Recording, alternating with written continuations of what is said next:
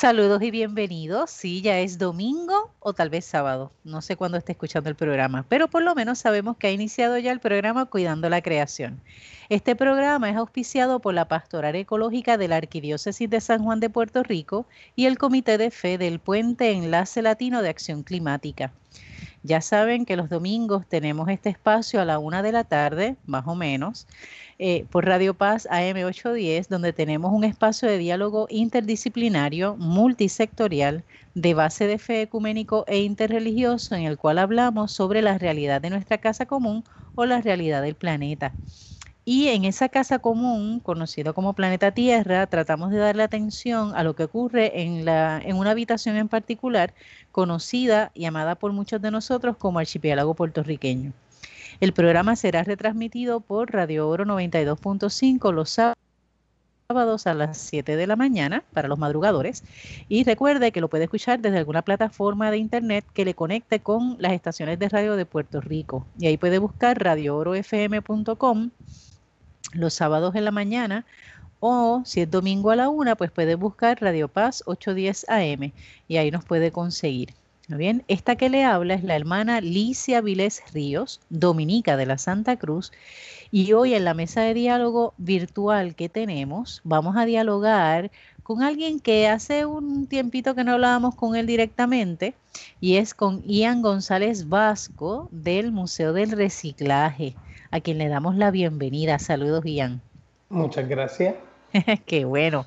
Y adivinen qué, nos acompaña hoy Felicita Burgos Hernández, sí, la coordinadora de la Red Continental Cristiana. Recuerdan que hace unas semanas atrás nos estuvieron hablando sobre la campaña que tienen eh, tanto en América Latina como aquí en Puerto Rico. Pues la hemos invitado y nos está acompañando. Así que Felicita, bienvenida.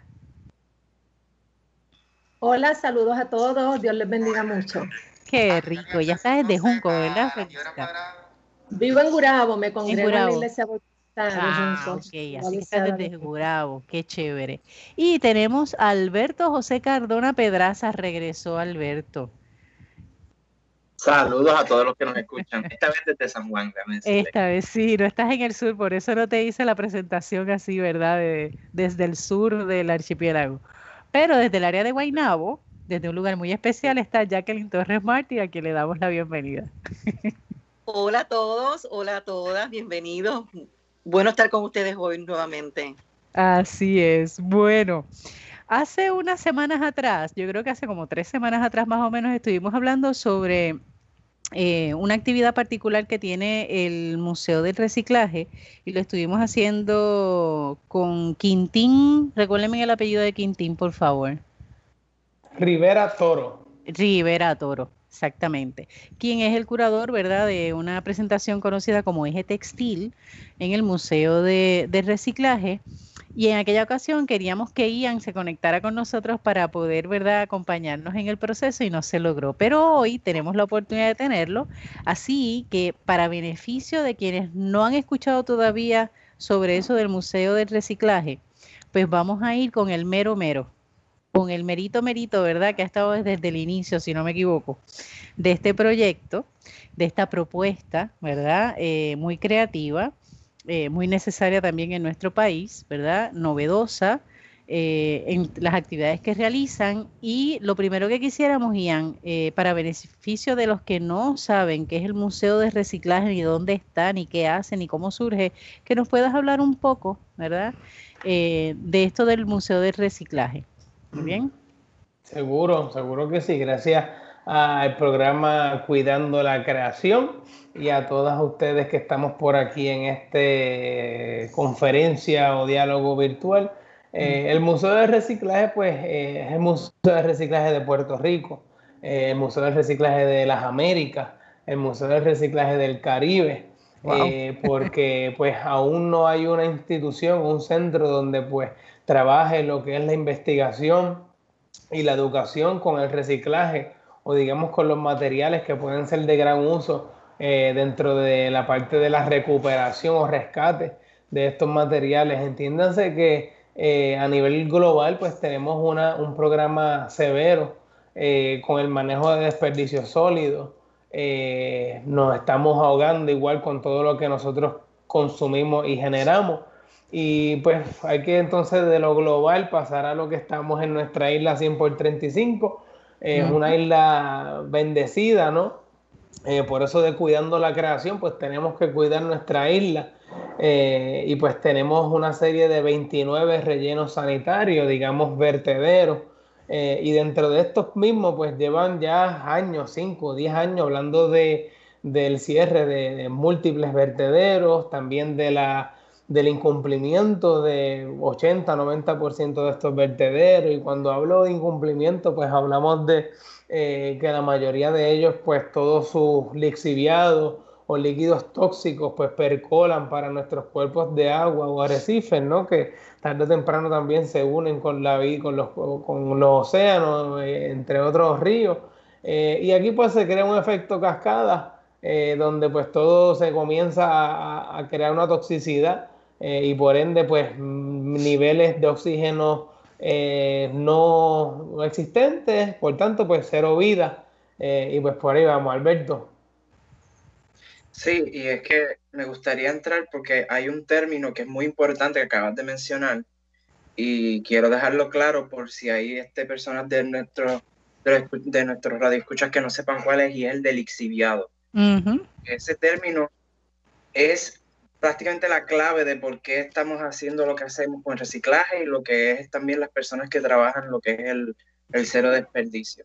Así que si nos pudieras dar un poco más de información de lo que es el lixiviado, te lo agradecería. Definitivo, yo creo que para efectos de palabras criollizadas y poder, y más allá de irnos al, al factor científico y detalle, pues cuando tienes el zafacón de la basura o de los desperdicios generales, empieza a tener todo mezclado y por lo general al final tienes un liquidito que no es de muy buen olor eh, y a las personas no les gustan eh, tener ese líquido y pues tienden a sacar el zafacón que apesta, ¿no? Eh, y ese líquido pues también trae otro tipo de organismo y pues crea un tipo de putrefacción, digamos. Pues a ese liquidito se le puede llamar el lixiviado pero lo estamos viendo a una escala macro. Estamos hablando de eh, un líquido que es e, ese, ese líquido, pues digamos, lo soluble, eh, en, bajando, percolando por las diferentes capas de estos vertederos, y pues un líquido que tiene un exceso de nutrientes. Eh, son muchos nutrientes, pero al ser muchos nutrientes le llamamos la eutroficación, y al tener eh, sistemas o, recursos eutróficos, pues son, digamos, ricos en nutrientes, pero no ricos en nutrientes, digamos, para el ser humano y mucho, mucho menos tampoco para la naturaleza, porque ahí es que entonces empieza la competitividad entre organismos y pues mayormente los organismos que se enriquecen con estos lixiviados o eh, sistemas eutróficos, pues son las algas. Y para seguir yéndonos por esta cadena explicativa, pues cuando hablamos de algas, las algas en cierto punto son buenas porque digamos que producen o generan oxígeno, pero a su vez todo en exceso hace daño. Y cuando pues hay una eutroficación debido a las algas, pues convierten estos tipos de sistemas acuíferos o acuáticos en, en, ambientes que pues no hay otro tipo de competencia para otra vida o un balance. Y pues por ahí empieza esta cascada. So, para eh, volver a la pregunta, pues lo que es lixiviado son esos líquidos que podemos ver al final de nuestros zafacones, que cuando sacas la basura y si se rompe un poquitito, sáquense el mapo, sáquense el balde, porque a nadie le gusta eh, oler eso. Pero ahí está la, la, ironía, ¿no? De sácalo de aquí de mi casa o de frente de mi casa y olvídate a donde llegue. Ahí es donde tenemos que nosotros como eh, consumidores y personas responsables, pues ser, ser, ser consciente de lo que estamos generando. Y tan sencillo, y puedes preguntarte, pero ¿y cómo pues puedo dejar que eso lixiviado o ese líquido no esté en mi desperdicio? Separando. Tú separas, empiezas con separar lo orgánico o las sobras de comida y vas a ver que no vas a tener ningún tipo de lixiviado, porque mayormente este lixiviado se debe a eh, lo orgánico que sigue mezclándose o llegando a todos estos cuerpos de agua. Claro, sin contar las cosas que son tóxicas y químicos como pinturas, aceites, entre otras cosas. Sí, porque no todo el exhibiado es tan puro, ¿verdad? Y tan noble. ¿verdad? Rico en nutrientes, pero también es, a veces alto en contenidos, ¿verdad? Tóxicos, que es lo que al llegar tal vez al, no solamente a tierra, sino también a cuerpos de agua cercanos, ¿verdad? Pues entonces eh, nos pone en riesgo no solamente a nosotros, sino también, ¿verdad? A la, a la flora y fauna del lugar. Definitivo. Eh, y, y, y, y, por esto y mucho más, pues el Museo del Reciclaje, eh, pues presenta, ¿no? un tipo de, espacio o centro investigativo para las múltiples soluciones al manejo de desperdicios sólidos y pues en el 2016 donde nuestra, nuestra compañía, digamos, fundadora, Reciclaje del Norte, eh, una compañía que ya lleva 24 años en, el país, una compañía que ha trabajado, desviado toneladas de materiales reciclables eh, de las industrias farmacéuticas y manufacturas eh, en Puerto Rico, pues decide en cierto punto, pues comenzar o, crear esta fundación, esta organización sin fines de lucro, Museo del Reciclaje, como una entidad o un regalo para, el, para el país, como un compromiso, ¿no? De devolver dentro de todo lo que pues llevan ya en sus 24 años desviando, pues llevar y promover esta plataforma educativa e investigativa para Puerto Rico.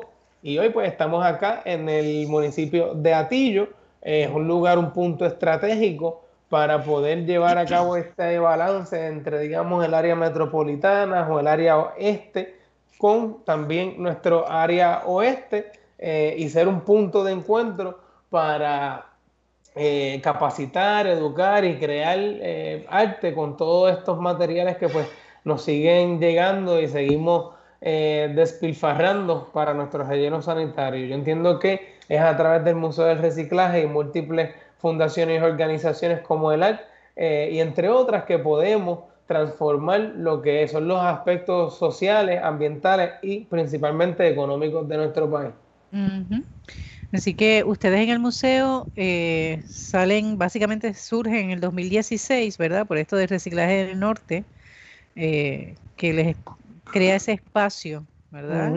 Eh, en otras ocasiones nos han dicho, ¿verdad?, que no es un espacio grande, porque a veces uno piensa en un museo y es una cosa inmensa, es un espacio pequeño, pero que han sabido, ¿verdad?, aprovechar cada rincón y cada, cada área eh, del mismo. Eh, ahora mismo en Puerto Rico, Ian, y desde la experiencia que tienes en el Museo de Reciclaje, ¿cuál es el material que más presencia tiene en nuestros vertederos ¿verdad? Y con el que tenemos más complicado el, trabajar o el lidiar con él.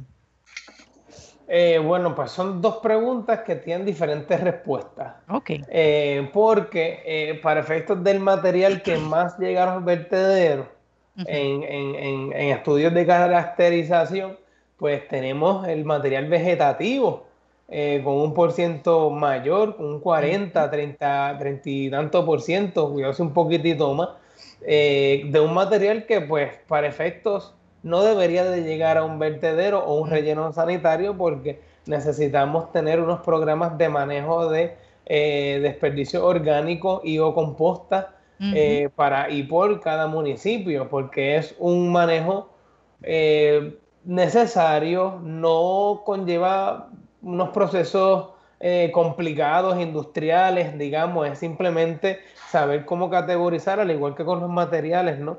Este tipo de, desperdicio.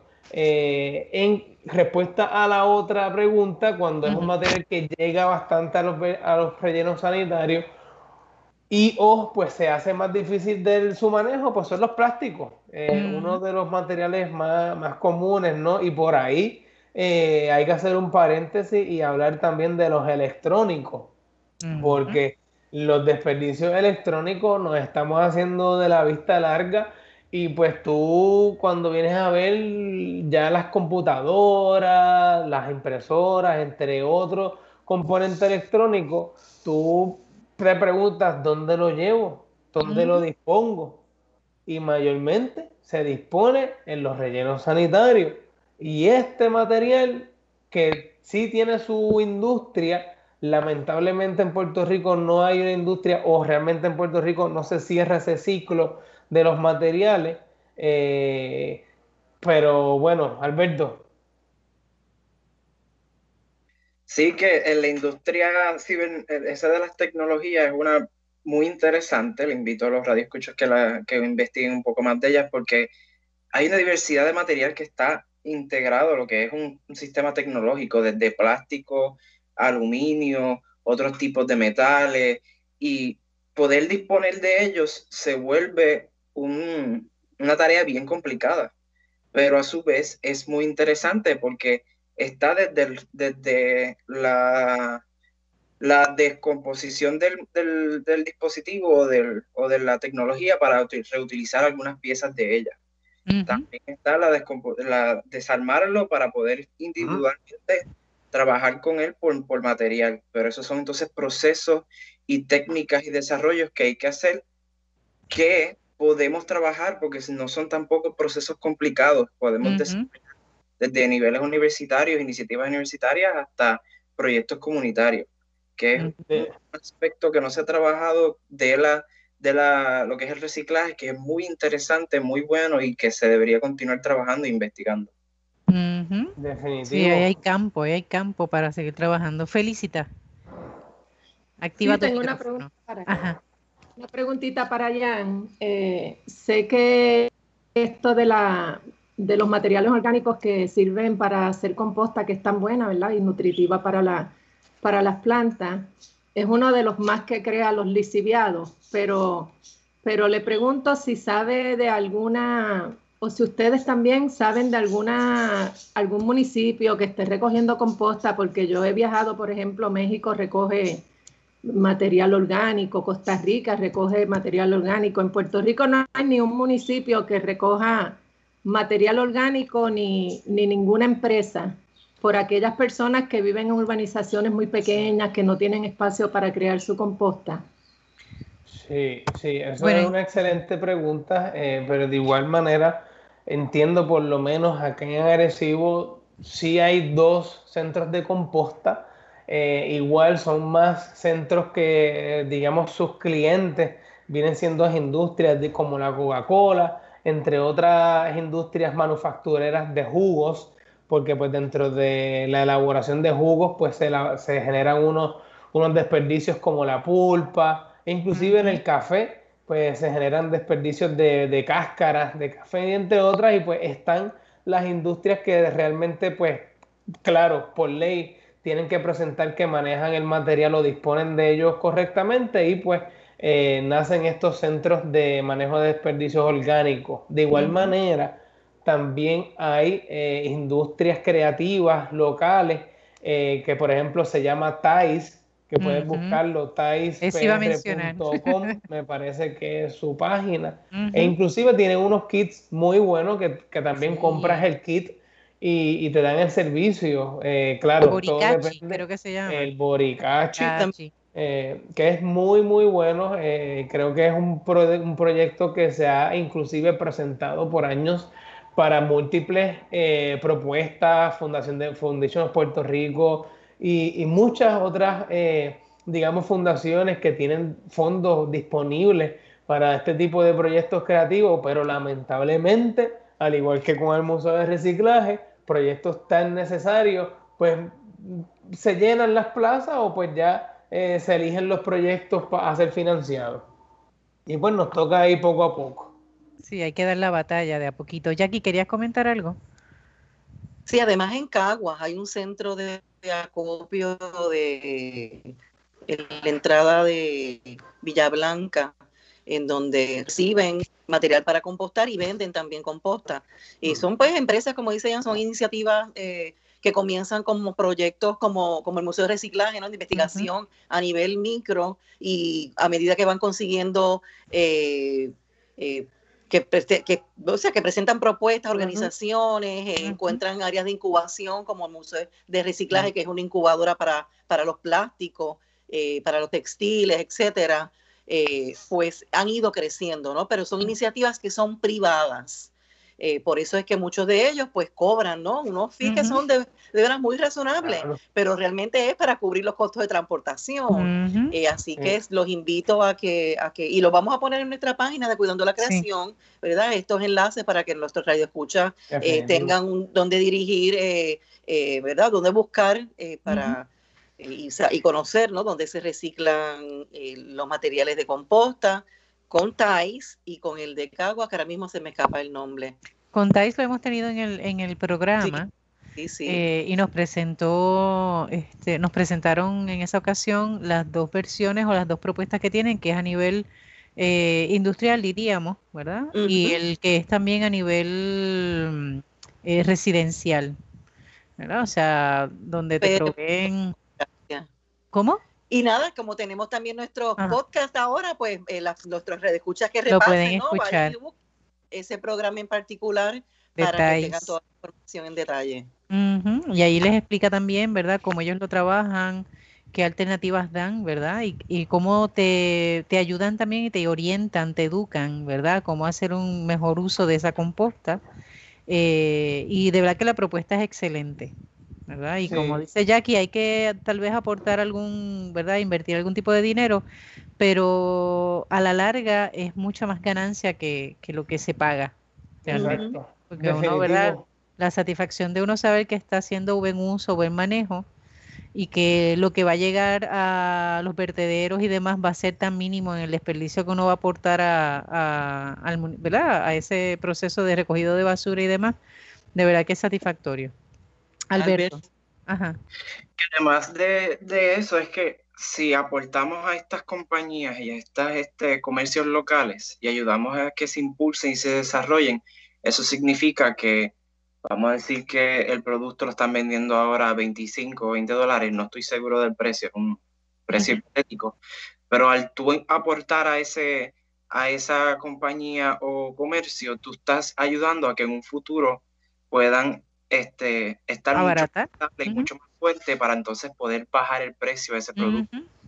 sí, que, la demanda sea mayor y pueda entonces... Exacto, no lo, no lo podemos ver como una más como una inversión. Hacia estos, comercios locales. Así que no tan solo a estos, a, estos productos que estamos viendo de, de composta, sino que invito a todo el mundo, a todos los productos locales que veamos que tengan esa filosofía que nosotros seguimos como, como ecologistas, pues debemos estar entonces aportando a esa, esa industria para poder ayudar a que en un futuro más personas puedan tener acceso a ella. Y ten el clavo, Alberto. Tenemos que invertir en generar una economía verde. Y la única manera que se puede hacer es respaldando, ¿verdad? Estas organizaciones, estos empresarios que con mucho esfuerzo están, ¿verdad? Este, trabajando para, para canalizar, para redirigir estos recursos que no son desperdicios, son unos recursos que no están utilizándose y que debemos desviar. O sea que en nuestras casas ya de, de, facto debemos tener mínimo tres espacios para, para, para nuestros materiales. Los materiales orgánicos que vamos a tratar de utilizarlo, ¿verdad? En composta en nuestras casas los materiales de plástico, también separarlos, porque ya sabemos que se están trabajando con los materiales plásticos y también entonces los materiales pues, eh, metálicos. Hay un, como mencionó eh, Alberto, la economía de los desperdicios de, de electrónicos. Yo sé que hay mucha gente que como no sabe dónde descartarlo, los guarda y los tiene en rincones y en closets y cosas hasta que aparece una campaña eh, para, disponerlos de forma apropiada.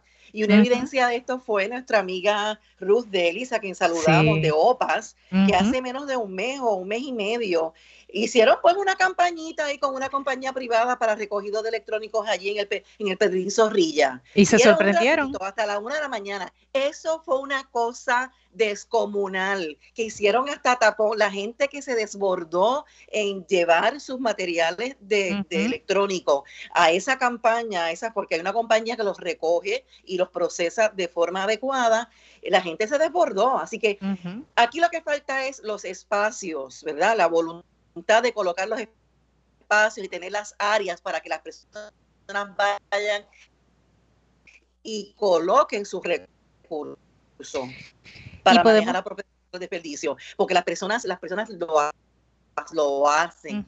este, yo estoy convencida de eso. Aquí falta la infraestructura, que de una vez por todas acabemos de poner la infraestructura apropiada en nuestro país. Alberto. Alberto. Incluso esos tipos y juntar los materiales de esas computadoras que todavía estén buenas, que sirvan y poder revenderlas o entregarlas a, a personas con, que no tengan acceso a estos tipos de tecnología. La tecnología es un, sistema que lleva al reuso que es increíble. Y si, lo único que falta es que tengamos, establezcamos un sistema y que podemos desarrollar y poder llevarlo y distribuirlo y hacer esos espacios como bien estaba diciendo Jackie, porque está ahí. Definitivo. Lo que iba a comentarles era que a veces pensamos que el pueblo no está educado con respecto a eso y a veces se nos olvida que sí se ha hecho las campañas de educación y la evidencia está en esto que pasó con OPAS, ¿verdad?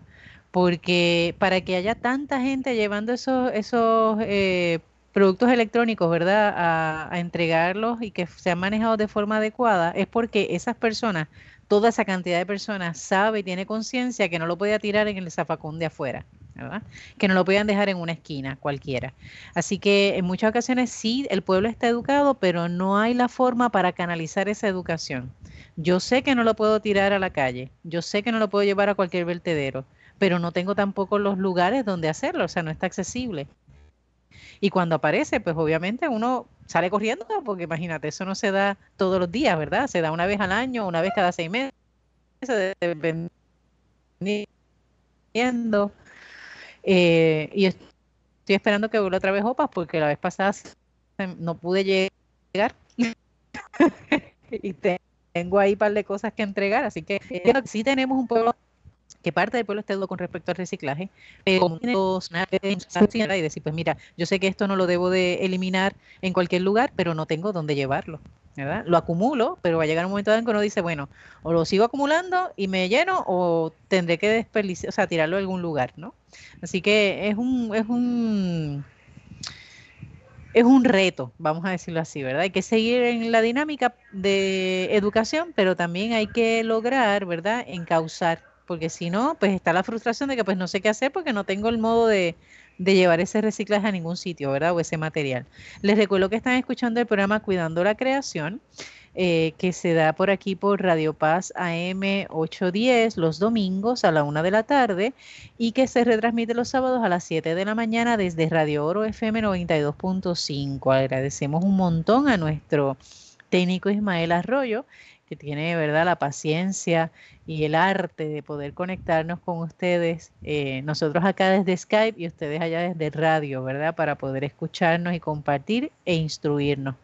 Eh, por favor, siéntanse saludados la gente que siempre nos escucha, que siempre, ¿verdad?, se hace presente eh, y que procuran seguir este eh, lograr este aprender y tomar una conciencia mayor, ¿verdad? En esa relación con la naturaleza, pero también en esa relación también humana, ¿verdad? Así que gente de Naranjito, Fajardo, eh, Caguas, Cataño, Bayamón, Morovis, Orocovis, Isabela, en San Antonio, Texas, que también nos escuchan por allá, en el área de América Latina, Bolivia y también este, en Guatemala, Honduras, ¿verdad? Que eh, ya han empezado a escucharnos, así que siéntanse saludados. Les recuerdo que si usted quiere eh, conocer un poquito más sobre Cuidando la Creación, puede entrar a Facebook o a la página de Facebook, así mismo, Cuidando la Creación, y ahí va a ver qué va a darse cada semana y alguna otra actividad o algún otro eh, asunto de interés.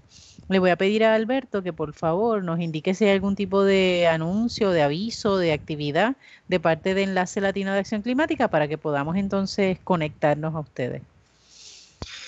Pues este, les invito a que más bien entren a las páginas de nosotros. Estamos dando siempre información educativa de lo que es sobre el cambio climático y sobre el ambiente. La página de nosotros de Facebook es Enlace Latino de Acción Climática, nos pueden buscar de esa manera. Al igual que también estamos en Instagram como el puente ELAC, el puente ELAC, el puente ELAC, y allí de igual manera también se pueden comunicar con nosotros eh, para cualquier información que deseen, charla, cualquier otra cosita, pues pueden hacerlo a través de esta página, al igual que por el email de nosotros de ELAC, E L A C, ELAC, arroba, el puente .us. Eh, estamos en esos procesos de ya como viene el año, el año nuevo, preparándonos para todas estas cositas, así que van a haber prontito actividades y cositas que van a estar dando más adelante, así que les pedimos que estén pendientes a nuestras páginas. Perfecto, muy bien. Y también queremos darle un espacio a Felicita Burgos Hernández, quien es coordinadora de la Red Continental Cristiana, porque sabemos que hay actividades por ahí, ¿verdad? Y necesitamos y queremos saber. Cuéntanos, Felicita. Sí, hola, estamos eh, promoviendo dos conversatorios. Eh, quiero decirles para los que no, no sepan lo que hace la Red Continental Cristiana por la Paz, somos una agrupación ecuménica de cristianos de distintas eh, denominaciones e iglesias que sumamos la voz con hermanos de, organizaciones civiles, con personas de organizaciones civiles en 11 países de Latinoamérica y el Caribe. Y en resumen, estamos trabajando una campaña que se llama Con Fe y Acción, Sé Guardián de la Creación, eh, donde estamos concientizando a las iglesias eh, de nuestra responsabilidad y mayordomía de la creación. Estamos tratando de que las iglesias conozcan los problemas ambientales que hay en sus comunidades. Eh, este estos conversatorios se van a dar en, el, van a estar por la página de Facebook. Eh, uno es analizando la respuesta que da la Red Continental Cristiana por la Paz ante los huracanes y los desastres eh, en, Centroamérica y, más en tiempo de coronavirus. Va a haber un, un pastor, eh, Víctor Rey, ecuatoriano, que está también desde Chile. Eh, va a haber jóvenes guardianes de la naturaleza de Guatemala, eh, los que le llaman guardianes del bosque, de, de, unas comunidades muy especiales, muy lindas.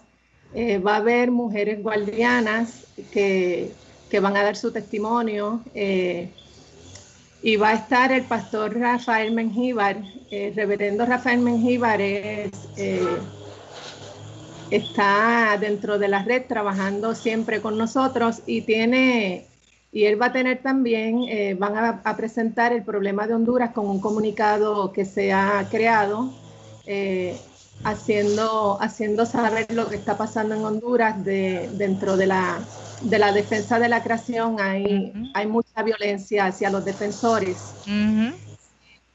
Luego el 10 de diciembre, eh, el jueves 10 de diciembre, van a, vamos a tener la segunda parte del conversatorio. Estos conversatorios van a continuar y en ese caso se va a llamar ecofeminismo porque tenemos escritoras que ellas han, han, creado un libro con sus historias de vida cuidando la creación en los distintos países.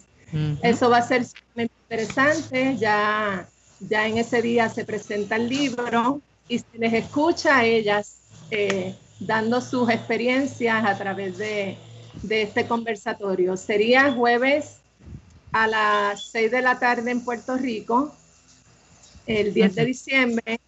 Y, el otro conversatorio, pues ya lo van a poder ver también en la página de Facebook, Red Continental Cristiana por la Paz. Muy bien. Así que cualquier cosa te puede...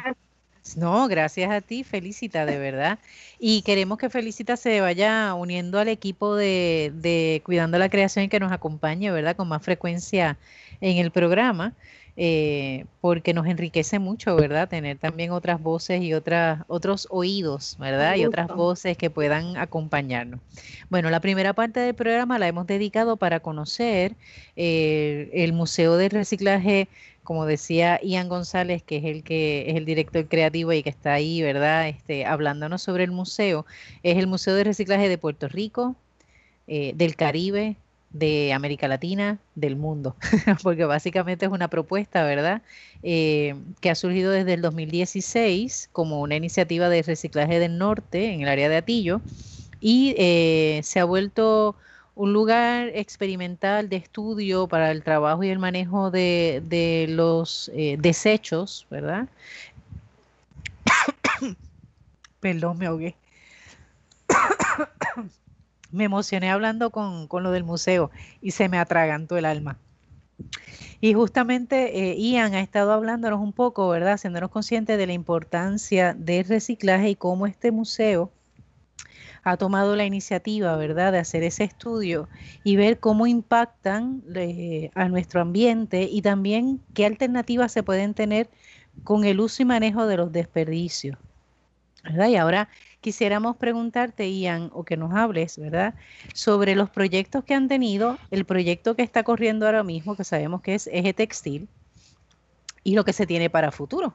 ¿Está bien? Porque yo sé que ustedes no se detienen, eso es, olvídate, eso es producción, producción, producción, creatividad por donde quiera. Así que háblanos y ponnos al día. Exacta, exacta, exactamente. Bueno fue escuchar eh, todo lo que tenemos por acá dentro de nuestro equipo virtual aquí, con Alberto y el Puente, eh, y también felicita con todo lo que está haciendo eh, su organización y proyecto, así que igual les felicito y pues son estos detalles y todas estas acciones las que en cierto punto avanzamos y, corrompemos con estos estigmas que, que se tienen dentro de los paradigmas actuales.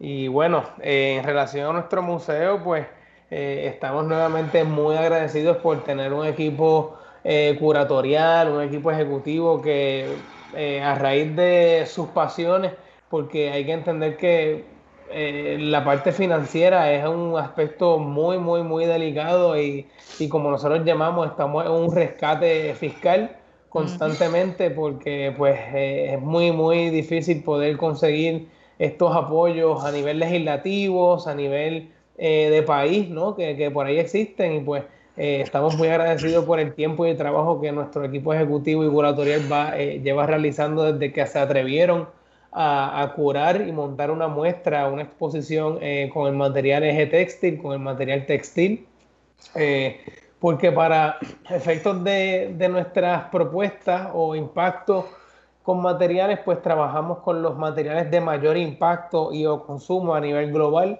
Y pues el primer material con el cual abrimos como contenido pues fue el plástico.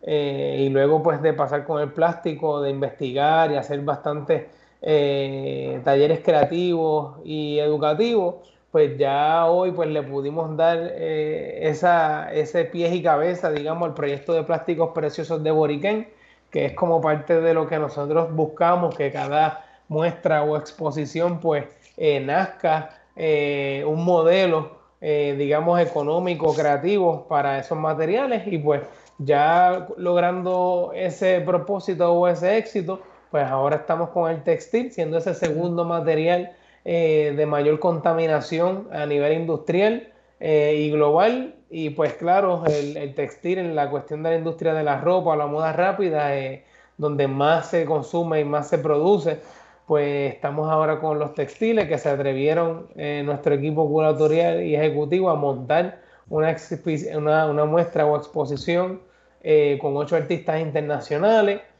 todas mujeres para un mes de septiembre, mes de septiembre pasado, durante esta pandemia, donde todos los centros culturales y artísticos pues, nos tenían cerrados, eh, pues en cierto punto eh, socavando o, desconectando ese, ese, sentido de pertenencia para nuestras comunidades y, sociedad.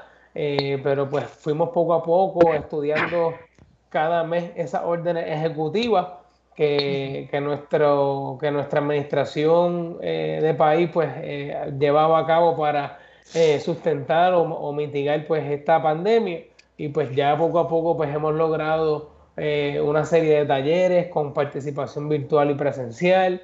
Hemos notado la necesidad de poder adquirir estas prácticas o destrezas con los textiles que pues es una industria la cual representó a Puerto Rico en los pasados, en unas pasadas décadas, la industria de la aguja, eh, que pues para, luego estas pasadas generaciones pues se ha perdido esa, esa técnica, pero en cierto punto ya nuestra genética eh, tiene esa memoria, que es cuestión de ponerla en práctica y pues hemos notado eh, la disponibilidad de la generación joven, de la generación 20 a 30 por ahí, que ya estamos eh, buscando rescatar esa, esas prácticas o esa, o esa cultura que nuestro país tiene y pues a través de los problemas ambientales eh, y reciclado o reuso pues estamos logrando ese rescate cultural. Y bueno, pues ya Eje Textil, pues tratamos de tener este tipo de muestras eh, con un lapso de cuatro a seis meses tenemos tentativo ya pues tener eje textil hasta finales de febrero. Eh, y pues como nuestra, nuestro enfoque para este próximo año que estamos pronto a recibir, pues tenemos eh, el trabajo posiblemente y pues todo esto pues tiene que ver según a nuestros planes para expansión o, desarrollo en facilidades, pues tenemos con, con mira a este tercer material eh, digamos, de, mucho impacto ambiental y, que son los neumáticos, eh, oh. que pues los tenemos en cada esquina y pues nos preguntamos, ¿y qué pasa con ellos? Las gomeras se siguen vendiendo goma, pero las montañas las siguen también trabajando. En diferentes rellenos sanitarios se han eh, quemado naturalmente, entre comillas, eh, este tipo de, neumático y pues cabe decir que pues es un tipo de plástico también que genera unas grandes cantidades de, gases tóxicos y pues como museo pues vamos a, ver eh, un material tan versátil y duradero cómo vamos entonces a eh, integrarlo a nuestras industrias, tanto en la construcción, en los parques recreativos y darle un valor a, a este material, pero pues todo, todo está en veremos según nuestros planes de expansión y luego pues tendríamos como, oferta tanto los neumáticos y pues, también todavía es increíble que no tenemos una industria de reciclaje de este material, que es un material 100% reciclable. Vamos a ver qué pasa, que nos trae la investigación. Se está chévere. De hecho, yo, yo he estado en países, por ejemplo, como República Dominicana, donde eh, el uso de, el reuso de las botellas de vidrio, ¿verdad? Te dan un, descuento en la próxima bebida que, que tomes, refresco, jugo, lo que sea. Eh, y eso a mí siempre me, llamaba la atención. Sé que hubo la propuesta hace unos años atrás eh, de un grupo de que venían y utilizaban justamente las botellas, botellas de cerveza eh, para entonces ellas poder, ellos poder utilizarlos, ¿verdad? Este, limpiarlos adecuadamente y poder entonces utilizarlos y no tener que utilizar nuevos empaques, ¿verdad? Casi siempre que eso es plástico para ese tipo de, de propuestas y ellos lo que proponían era que se usara el vidrio, entonces era con botellas de vidrio para poder entonces este, reusarlas, ¿verdad? y, algo muy interesante es que esto es un material demasiado versátil también, ¿no?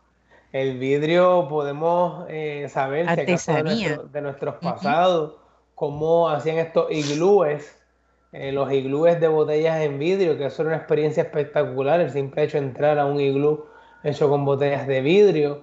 Hoy día tenemos lo que nos amenaza a nuestras costas, que es la erosión costera. y, eh, si mal no me equivoco, en el colegio, en Universidad de, de, Mayagüez, la UPR de Mayagüez, se ha investigado sobre el uso de este material triturado como agregado para la mitigación de erosión costera. Estamos hablando que hay posibilidades con él. Es bien interesante, pero más interesante es conseguir el, sustento financiero para este, proyecto. y ahí vamos, poco a poco. Qué bien, ¿no? Ya me imagino, bueno, lo que ustedes hacen, por ejemplo, con el plástico, que tal vez sea bueno el que, el que los radioescuchas puedan conocer eh, con un poquito más de detalle lo de la trituradora, esa, ¿verdad? El, ¿Cómo es que ustedes llamaron en un momento dado? ¿El monstruo era? No.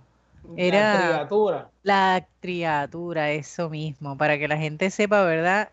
Eh, ¿Cuál ha sido, eh, desde la investigación que ustedes han hecho, ¿verdad? La propuesta creativa para poder reusar el plástico, ¿verdad? Y que posiblemente uno se puede imaginar luego lo que pueda pasar con el vidrio. Exacto, sí, no, definitivo, y gracias por, traer ese, ese proyecto al diálogo. Eh, yo entiendo también que Jackie por ahí como excelente mentora y ejecutiva de este tipo de proyectos, pues también puede darnos una parte de sus insumos eh, y en relación pues a esto pues seguimos haciendo y trazando puentes, ¿no? Porque pues eh, buscamos de forma creativa pues unirnos a un movimiento a nivel global que se llama Precious Plastic o Plásticos Preciosos en español y pues de ahí nace Plásticos Preciosos de Boriquén Eh, y es un formato bien, bien interactivo, bien dinámico, donde creamos estas máquinas con unos formatos, eh, eh, digamos, disponibles, abiertos al público, open source, dentro de una guía de la elaboración de máquinas, rescatando los materiales, los metales, motores, transmisiones, para poder tener máquinas a nivel comunitaria y poder triturar estos plásticos. Y de ahí es que nace la triatura y pues estamos ya en esas fases, esas fases de eh, colaboraciones eh, investigativas con otras instituciones y centros eh, de innovación para pues maximizar ya este primer proyecto piloto y bueno, después que ya tienes el plástico triturado, pues ya es un material, digamos, virgen o disponible para la elaboración de productos. y no sé si ya aquí por ahí podemos de compartir esa, claro partes educativas y muchas cosas más. No ves que se le, ilumina el rostro nada más creo que, es pertinente a nuestros radioescuchas, que hay muchos quizás estudiantes, profesores, educadores, que sepan que, que, el grupo de plásticos preciosos de Boriquén este, ya tiene sus plataformas educativas montadas para dar talleres. ¿Verdad? Pueden comunicarse eh, a través de la página del museo o a través del correo electrónico de IAN, que lo vamos a, contactar o a través de la página Cuando la Creación, este, ¿verdad? Que nosotros lo monitoreamos eh, para que soliciten esos talleres este, educativos. Y, lo lindo es que como es una práctica eh, abierta, ¿no? Es, una, es, una, es un grupo eh, a nivel mundial, ya en Puerto Rico se están tejiendo esas redes y ya tenemos plásticos preciosos de San Juan, plásticos preciosos de Puerto Rico, o sea, distintos jóvenes, porque todos son jóvenes, aquí yo soy la senior del grupo, pero esta generación se está tomando las riendas eh, y están este, inventando, ¿no? cómo transformar y cómo reutilizar los plásticos. Se está creando una, una economía a base de eso. O sea, que en, un término de un año, que es que yo conozco el programa y que me inserto en, ¿verdad? en el grupo, eh, eh, han pasado muchas cosas han pasado muchas cosas, hemos hecho intentos de hacer propuestas para, ¿verdad? Para, para que el grupo este, tenga dinero para hacer sus proyectos, para hacer las máquinas, eh, se han hecho contactos con grupos comunitarios, cualquier grupo comunitario o escuela que esté interesado nos puede, ¿verdad? Nos puede, se puede contactar con nosotros para, para, para, nosotros pues eh, compartir la información con ellos, porque de esto se trata, de crear colaboraciones y crear redes. Y eso es solamente en el término de los plásticos, ¿no? Eh, lo mismo sucederá con el, con el proyecto de textiles cuando termine y sucesivamente con los demás proyectos, porque de eso se trata el Museo de Reciclaje, como dijo Ian. Esto es un rescate cultural que estamos provocando una creación de mercado de la economía verde. Claro que sí. Eh, ahora, cuando hablaste, Jackie, no sé por qué, pero recordé eh, cuando hablaste lo de los textiles, vino ahora ese recuerdo de, de este tipo de mm, de drones, por decirlo así, o, espacios donde se puede llevar eh, las telas. ¿Ustedes tienen algún tipo de conocimiento que se está haciendo con eso? Sí, los Ahí hablen con los contenedores para... para... de Puerto Rico Textile. Ese mismo. Eh, ¿qué, saben, ¿Qué saben de, ese programa? ¿Está funcionando? ¿No está funcionando? Pues ¿Tienen algo? desde mi punto de vista, como museo eh, y director de este proyecto, pues nosotros hemos inclusive buscado la manera de cómo inclusive visitar la planta eh, para explorar lo que se hace, entre otras cosas. Sin embargo, me parece que pues, y esto pues va antes también de, la pandemia, hay que decir que pues ahora con esto de la pandemia pues no sé cuán real sea la visita a estas plantas, eh, pero sí he visto que han estado recogiendo constante o frecuentemente dentro de los que por lo menos yo puedo ver acá en el área o región de Arecibo.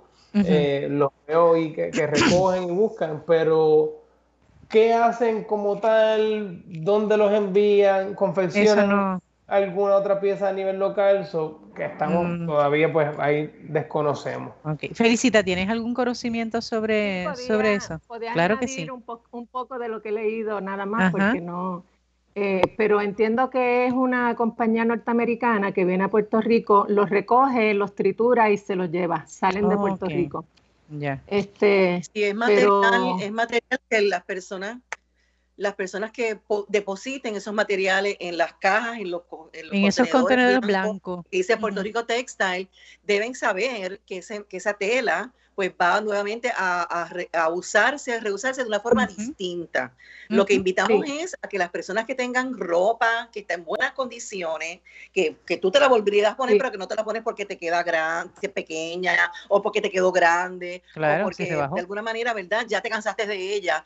Que esos materiales, pues mira, deposítalos quizás en los contenedores del Salvation Army porque son ropas, son materiales, son textiles, ¿verdad? Que se van a volver a usar de la misma manera, o sea, no se van a procesar, porque todavía pues tienen un uso, ¿no? Porque son, son cosas buenas, igual que los zapatos o las carteras. Así que no lo botes a la basura. Si ya tú te cansaste de tu ropita, de tus zapatos, tu cartera, y es que no las quieres usar, pues dónalas, ¿no? Eh, a Salvation Army o dónalos a otra persona eh, o sea, a la donación para que mantenga. Eh, sí tengo que mencionarte, no tengo autorizado a dar el nombre de la empresa, que trabaja con telas, haciendo cortinas, eh, principalmente, ¿verdad? Eh, formes que nos han donado un montón de esos rollos de telas que están dañadas o por un hilito o porque se cortaron feas. y hemos, yo le, hemos, nos contactaron a nosotros y el Museo de Reciclaje ha estado recibiendo eh, varios eh, viajes de telas donadas que se han estado utilizando y se utilizarán para hacer distintas actividades creativas y culturales y también se han dado y se han donado a diseñadores. Así que eh, gracias a ese comerciante en San Juan que nos ha estado haciendo. Así es, así que me parece interesante lo que presenta Jackie en cuestión de discernir también, ¿verdad? Esa, esa tela que tengamos o esos productos de tela. Si están en buenas condiciones, otras personas los pueden reusar, ¿verdad? Muchos nos hemos beneficiado de Salvation Army, de verdad que dan un servicio excelente, porque a veces uno consigue allí cosas que uno dice parecen nuevas, ¿verdad? O sea, hay cosas que se parecen nuevas, sacadas de la, de la tienda. Y pues son más económicas, uno lo puede entonces adquirir. Pero ya cuando son telas que ya están desgastadas y demás, pues entonces estos contenedores blancos, ¿verdad? Que vemos por ahí con más frecuencia, pues entonces utilicémoslos para que cambien de forma, porque eso es lo que realmente ocurre, se cambia de forma, ¿verdad? Así que es importante. Exacto, y es, la línea, y es la línea de la materia no se crea ni se destruye. Correcto. Se transforma. Se transforma. Así que nosotros podemos ayudar a que se transforme en algo muy bueno y no que sea dañino, ¿verdad? No que se vuelva basura, sino que sea útil, ¿verdad? y a veces ni podré, tal vez ni nos imaginemos, ¿verdad?, que regrese a nosotros de una forma diferente, como siempre nos ocurre. ¿Está bien? Bueno, Ian, eh, repasaros un poco eh, a qué dirección o dónde podemos buscar información sobre el Museo de Reciclaje para poder este, ponernos al día, ¿verdad?, de lo, de lo que ustedes están presentando. Excelente, pues mira, esto es muy muy fácil, le hacemos la vida fácil a todo el mundo. Eh, directo pueden ir a la página web museodelreciclaje.com, museodelreciclaje.com y ahí pueden ver los sinnúmeros de, de programas, contactos, eh, al correo electrónico, al teléfono de la oficina eh, y también pueden buscarlo en las redes sociales en Facebook y o Instagram como Museo del Reciclaje. Eh, y ahí pues pueden también notar y ver la programación que trabajamos mensualmente. Eh, ya por lo menos compartimos la programación para este mes, donde vamos a tener varias conversaciones virtuales, claro está. Y pues les invitamos a que busquen, le den like, le den follow. Eh, busquen en la página de internet para que exploren también los, los programas de membresía, auspicio, eh, conozcan sobre la exposición eje textil, entre muchas cosas. Yo creo que mm. hacemos todo lo posible por integrarles eh, a nuestra sociedad, claro, sin tampoco consumirles de su valioso tiempo, porque no queremos que estén entre las redes sociales ni la cuestión tecnológica, salgan y valoren su ecosistema y sus alrededores. En balance todo, definitivo, eso ayuda. en balance. Bueno, Felicita, eh, repásanos la dirección eh, donde podemos eh, beneficiarnos de eso, de ese conversatorio que ya ocurrió, ¿verdad? Que fue el pasado 3 de diciembre y el que va a acontecer ya el 10, si no me equivoco, de diciembre. ¿Dónde lo podemos conectar? A las 6 de la tarde por Facebook Live de la Red Continental Cristiana por la Paz. Muy bien. Y para más información de la red, www.recompas.org. Que ahí hay muchos materiales de todos los países que están activos dentro de la red y cómo se defiende la creación en los distintos países. Así es. Recompas.com, ¿verdad? Recompas.org. Org. Ya le metí lo que no era al final. ORG. Eh, ORG. En, ajá, en, la, en la página web. Muy bien, así que, gente, tenemos, ¿verdad? Alternativas, tenemos, para que vean, Puerto Rico hay una creatividad grandísima, siempre lo hemos dicho, ¿verdad? Este programa, una de las cosas que, que nos engrandece es conocer todas las, propuestas, las actividades, la creatividad que tenemos en nuestro país, eh, que realmente nos da mucha esperanza. Así que agradecemos a Ian, ¿verdad? Y agradecerle también al resto del equipo de trabajo eh, darle saludos a Quintín, ¿verdad? Que hizo una excelente labor la, vez anterior, hablándonos, ¿verdad? De su experiencia como curador, también conociendo un poco su trayectoria, ¿verdad? Pero así a todas las que colaboran en ese proyecto, ¿verdad? Que no se desanimen, que sigan, ¿verdad? Que sigan contagiándonos con, su creatividad, con su visión de presente y de futuro, ¿está bien? Porque sabemos que va a ser un país súper mejor con ustedes bien, así que muchas, muchas gracias, Ian. ¿Está bien? Felicita, gracias por acompañarnos. Sabes que nos puedes acompañar siempre. ¿Está bien? Eso, ya tienes un espacio aquí. Jackie, mil gracias. Encantada. Sí, gracias, felicita. Jackie, nos vemos. Alberto, Ismael allá en la cabina, mil gracias por la paciencia. Y a ustedes, hermanos y hermanas que nos escuchan, saben que tenemos en nuestras manos y en, nuestra, en nuestro día, ¿verdad? Día a día, la oportunidad de hacer un cambio no solamente en nuestro hogar, sino también en nuestro país. Y eso también va a impactar el resto del mundo. Así que seguimos cuidando la creación. Hasta la próxima semana. Dios les bendiga.